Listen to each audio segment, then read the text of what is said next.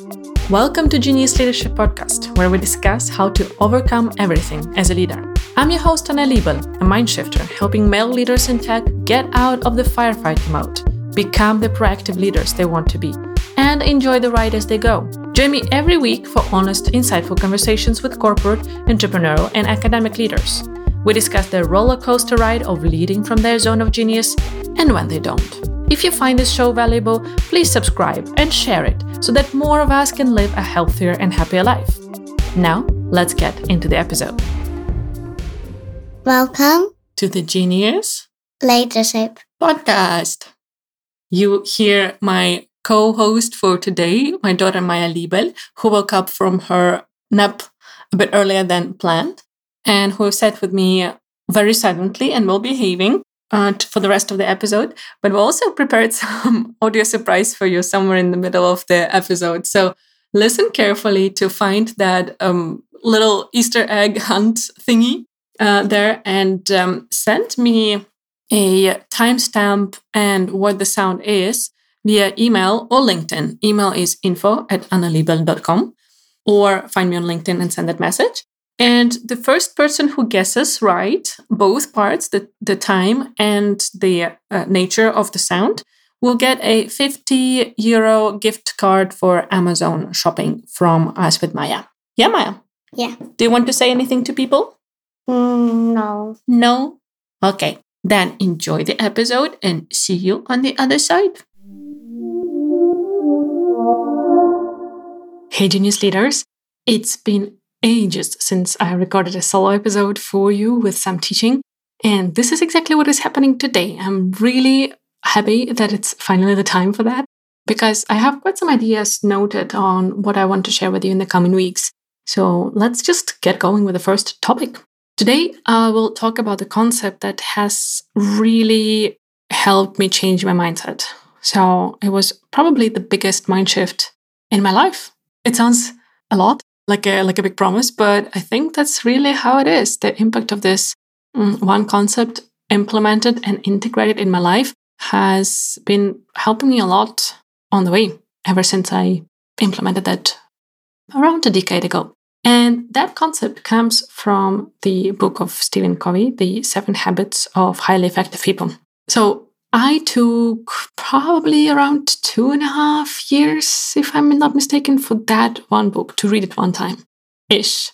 So this might be a topic for another episode, but I'll just um, explain that right now. I do think we swallow the self help and self improvement books way too much too quickly without giving ourselves time to implement those things. And that creates a lot of stress on ourselves because we know so much, but we don't do the damn stuff. And this was the idea of mine just when I started reading those books. And at some point, I decided to take a challenge of really taking time with one book.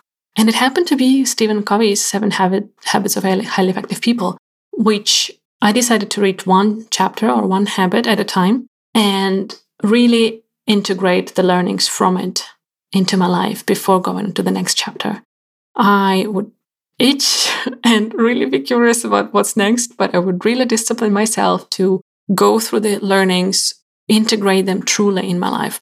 And when I felt like, yeah, it's working right now, it's part of how I think, how I behave, then I would reread the chapter, redo the exercises or assessments, depending on uh, which chapter it was, and decide, yeah, I'm ready for the next habit. And then I would take that habit again or the next one. So it took me a lot of time uh, to go through it so that I would really implement the things and the circle of influence, the concept that I want to talk about today, was in the first chapter. And it really landed home for me.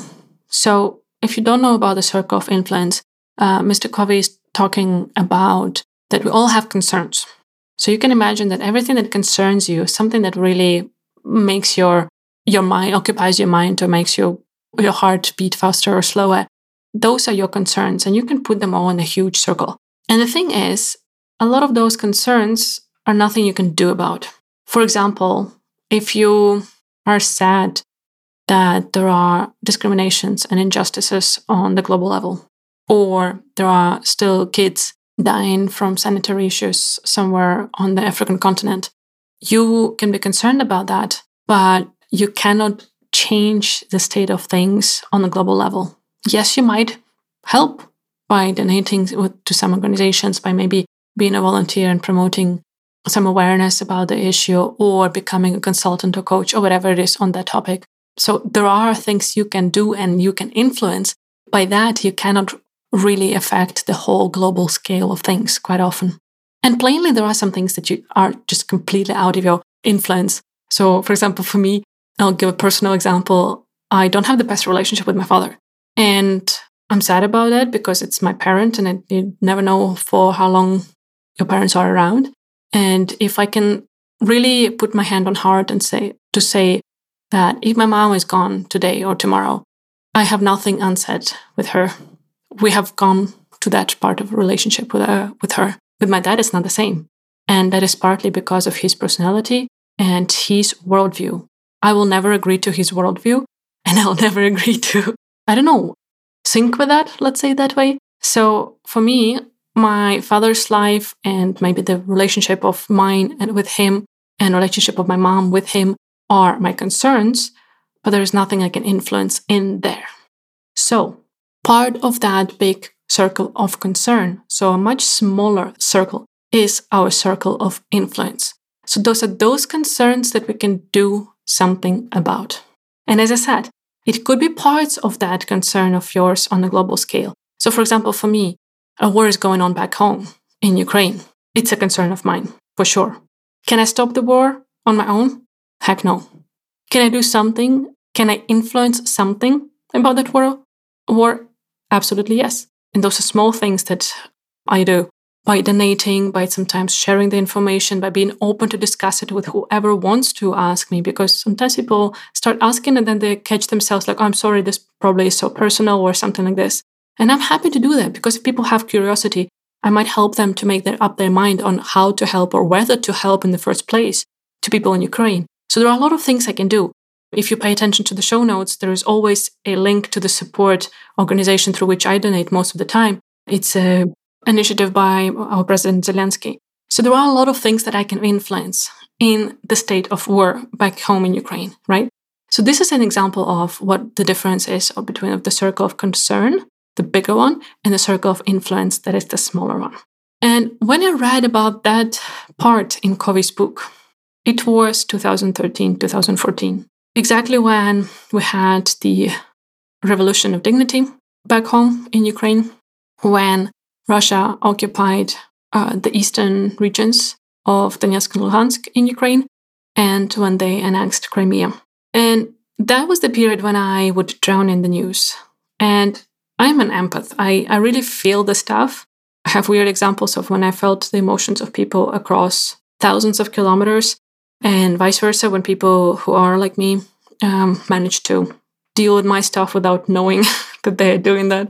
So it's a, a bit of a woo woo side of, of, of me. But uh, that was really dragging me down and uh, getting me in really bad patterns mentally or my state or space mentally. Because I was reading a lot of news, I was feeling for people back home, my family, uh, friends, people who would go to the East uh, as volunteers to fight in the army to protect our country and whatnot. And I just felt so powerless. And I read this first habit chapter of Covey's book.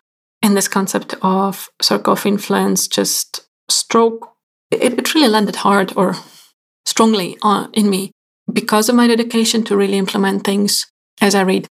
So I decided I'll not read the news. And I remember what was the last drop. It was actually when the uh, KLM Boeing was shut down in July 2014. I clearly remember where I was sitting. Uh, we were backpacking with my husband, now boyfriend then, in Peru for several weeks. And we were sitting in a hostel in Huacachina. Uh, it's a desert oasis, oasis town. And I was sitting at that computer reading the news. And I was just completely smashed. And I realized I cannot be like that. I am focusing too much on my energy. I'm wasting too much of it on my circle of concern outside of the circle of influence. And I decided that reading news is the circle of concern, but not the influence. And I stopped. So I haven't been reading news for nine years now. Of course, there are small exceptions. When the full scale invasion happened last year, I was hanging on my phone and my laptop reading news all the time.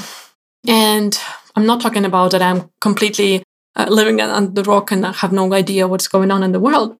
But I figured out my strategies, how to do it in a mindful way. So, first and foremost, I'm still on social media. So I see how people are posting about different news.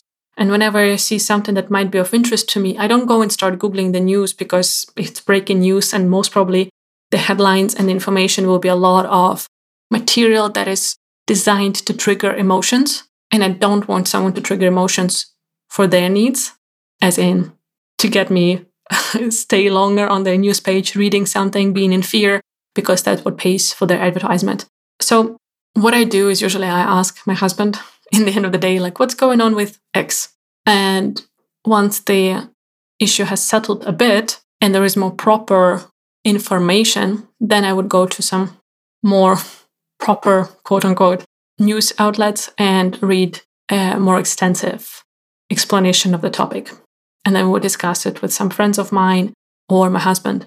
So, this is my strategy on staying on top of some things but still living on, on the rock enough to not drain myself too much by just consuming the clickbaiting material.